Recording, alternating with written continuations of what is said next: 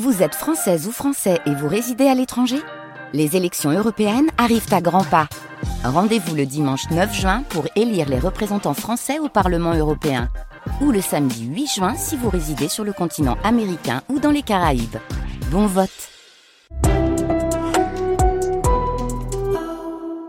Gironde, j'espère que vous passez un bon week-end.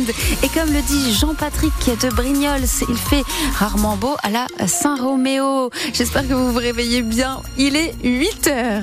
Et justement, à 8 heures, comment ça se passe sur les routes, Armel Dufaux? Alors, ça roule bien sur la rocade, c'est très fluide.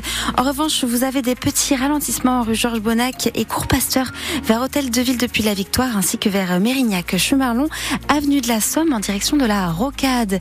Et euh, Hugo Deschamps alors, euh, la météo ce matin, comment ça se passe? Eh bien, de la pluie et des nuages au programme. À noter quelques éclaircies en fin de journée au nord-ouest du département.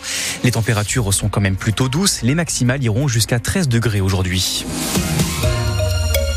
La victoire des Girondins de Bordeaux, très vite oubliée hier au Matmut. Oui, même si les Marinés Blancs poursuivent leur série de victoires à domicile avec ce succès 1-0, les yeux et les inquiétudes sont dirigés vers Albert Ellis. L'attaquant est sorti sur civière très tôt en début de match hier après un choc à la tête. Il est tombé KO puis a été placé en coma artificiel avant d'être transporté à Pellegrin.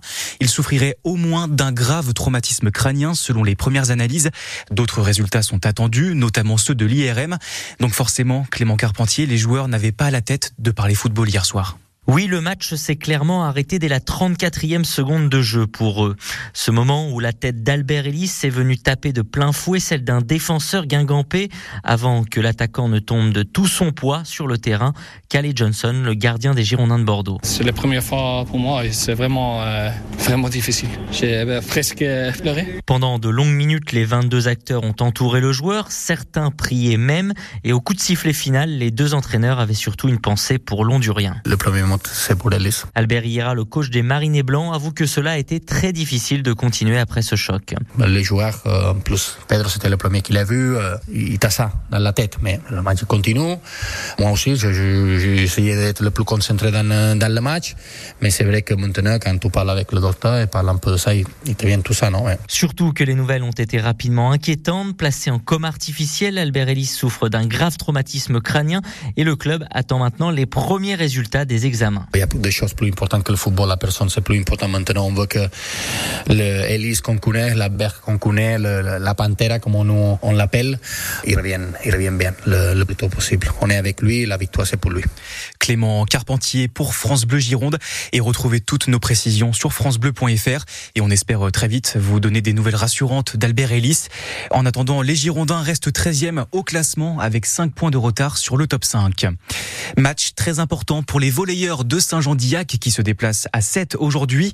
La victoire est presque obligatoire pour espérer se maintenir en première division car, il reste 5 journées avant la fin du championnat.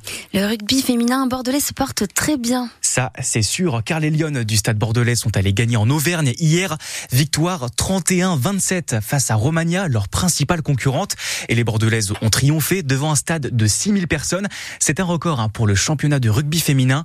Écoutez le coach François Ratier, forcément très fier de cette performance Ça fait beaucoup de bien. On vient gagner chez un prétendant au titre, euh, comme nous d'ailleurs. Euh, pour nous, c'est une, bonne, très bonne performance. Euh, on a fait beaucoup d'erreurs, des petites fautes qui nous ont un petit peu mis à chaque fois dans le pétrin, à chaque fois qu'on marquait, mais c'est facile à corriger. C'est formidable et j'espère, moi j'en suis sûr d'ailleurs, je sais que les deux équipes ce soir, elles ont fait le spectacle, hein, que ce soit Clermont ou nous. On n'a pas fermé le jeu, on s'est envoyé. Euh, moi, c'est extraordinaire pour le rugby féminin et ça ne fait que commencer. Le coach des Lyonnes du Stade Bordelais, qui sont donc premières de leur poule dans le championnat. Par contre, chez les hommes à l'UBB, c'est beaucoup moins glorieux. Ils poursuivent leur série de défaites, la troisième en quatre matchs. Et hier à Castres, c'était même la plus lourde de la saison pour les Bordelot-Béglés, 41 à 12. Équipe avec une vingtaine d'absents entre les blessés et les joueurs sélectionnés pour les six nations. Donc forcément, Arnaud Carré, période compliquée.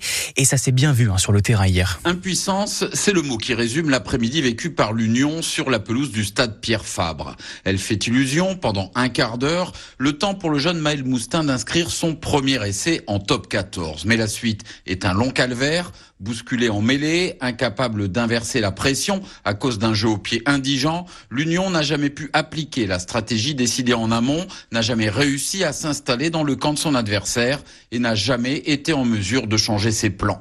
Résultat, elle a subi et a été spectatrice de son duel avec un castre olympique qui n'en attendait pas tant. Ferrarissime, on l'a même vu baisser les bras en seconde période, comme si elle faisait elle aussi sur le terrain le constat de son impuissance.